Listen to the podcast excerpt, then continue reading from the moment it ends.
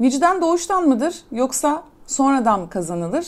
Vicdan her insanda var mıdır yoksa bazıları kara vicdanlı mıdır? Vicdan bir karakter özelliği midir? Yani sabit.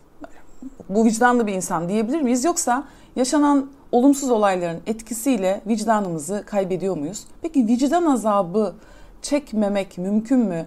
Vicdan azabı çektiğimiz bazı konular varsa ve bir türlü kurtulamıyorsak ne yapmamız lazım? Peki ya çocuklarımız? Vicdanlı bir çocuk yetiştirmek için nelere dikkat etmeliyiz? Ya da eş seçerken karşımızdaki kişinin gerçekten vicdanlı olup olmadığını nasıl anlayabiliriz? Sorularının cevabını arayacağız arkadaşlar. Tabi bunun için öncelikle vicdanın tanımına bakmak lazım.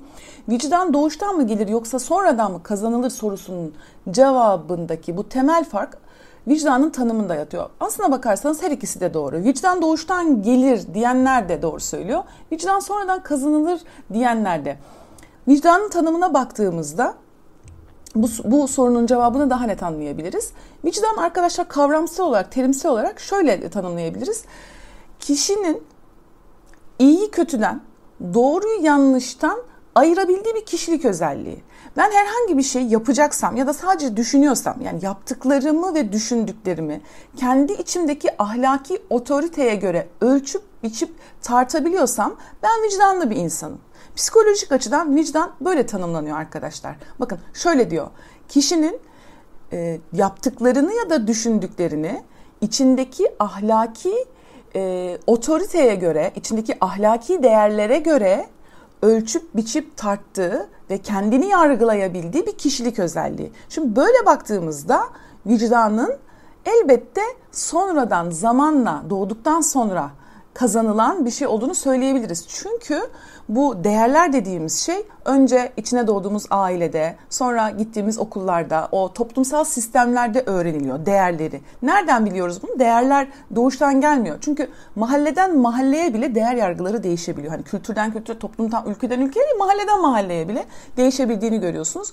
Böyle baktığımızda vicdana psikolojik anlamda evet kişi doğuyor mesela Piaget'in ahlak kuramında KPSS'ye hazırlananlar ya da meslektaşlarım KPSS'ye hazırlananlar da biliyordur. Böyle ahlakla ilgili kuramcılar var, gelişim kuramcıları var. Kohlberg'in ahlak, ahlak kuramı var, Piaget'in ahlak kuramı var. Mesela Piaget ahlak kuramında 0-5 yaş arasını ahlak öncesi dönem olarak tanımlıyor. Yani şöyle söylüyor, siz eğer işte bir buçuk iki yaşında bir çocuğu gözlerseniz ki bunu gözlediğinizde görebilirsiniz de çocuk gider arkadaşından kendisine ait olmayan bir oyuncağı alır. Çok rahat alır ve e, annesi der ki o senin değil, o bizim değil. Hayır ağlamaya başlar. Annesine der ki git sen al filan diye onu hani bilmez. O benimdi, senindi. Mülkiyet kavramı henüz gelişmemiştir. Ve bunu siz bir yaşında, bir buçuk yaşında bir çocuğu hırsız demezsiniz. Ama zamanla daha sonra yaşla beraber arkadaşlar e, çocuk bir şeyler öğrenir. İşte başkasının olan şeyi alma. Bak bunun adı hırsızlıktır. Yalan söyleme. İşte çiçekleri koparma. Bak kırmızı ışıkta dur.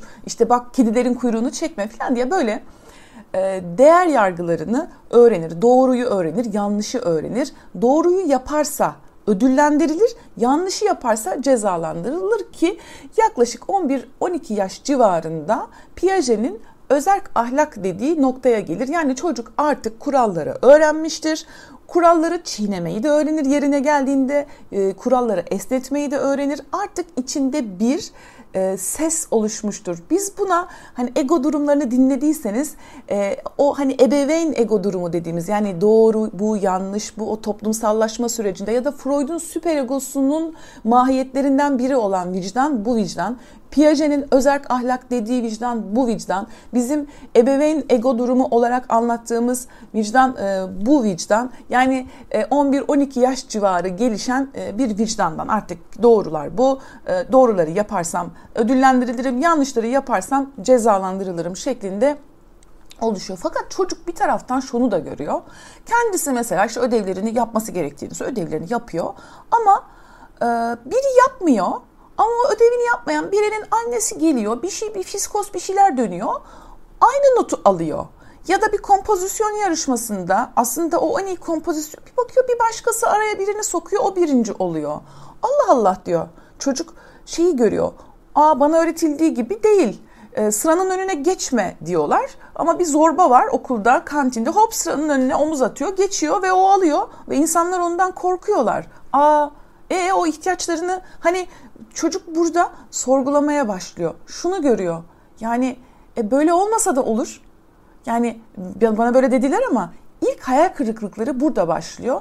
Ve biz vicdanı sadece sonradan kazanılan, öğrenilen, e, kişinin toplumsallaşma sürecinden başarıyla geçmesi sonucu öğrendiği doğrular, yanlışlar ve içinde kişinin sonradan kazandığı ahlaki otoriteye göre davranma yeteneği olarak baktığımızda çok erken yaşlardan itibaren vicdan körelmeye başlıyor. Çünkü e, hani burada şu sorunun da cevabını vermiş olalım. Hani vicdan körelir mi? Çok erken yaşlarda körelmeye başlar. Çünkü çocuklar çok erken yaşlarda haksızlığı tecrübe ederler.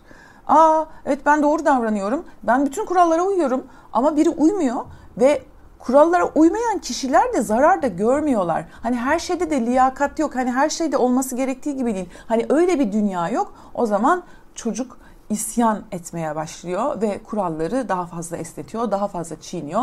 11-12 yaşından itibaren de o ilk ergenlik krizlerinin çıktığı noktaları da burada görebiliyorsunuz.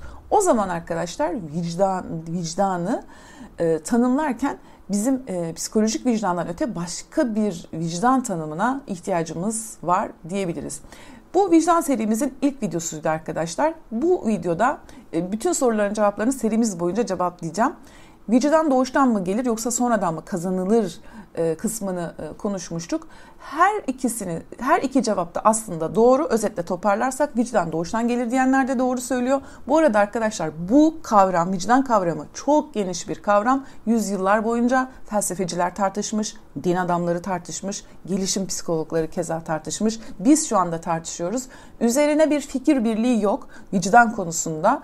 Ama biz vicdan konusunda fikir birliği olmasa da ben size hem değişik fikirleri sunacağım hem de burada kendi düşüncelerimi, vicdanla ilgili düşüncelerimi e, anlatmaya devam edeceğim. İlerleyen videolarda arkadaşlar böyle parça parça bir vicdan oynatma listesi oluşturuyorum. E, devamı var. Bizimle kalın. Hoşçakalın.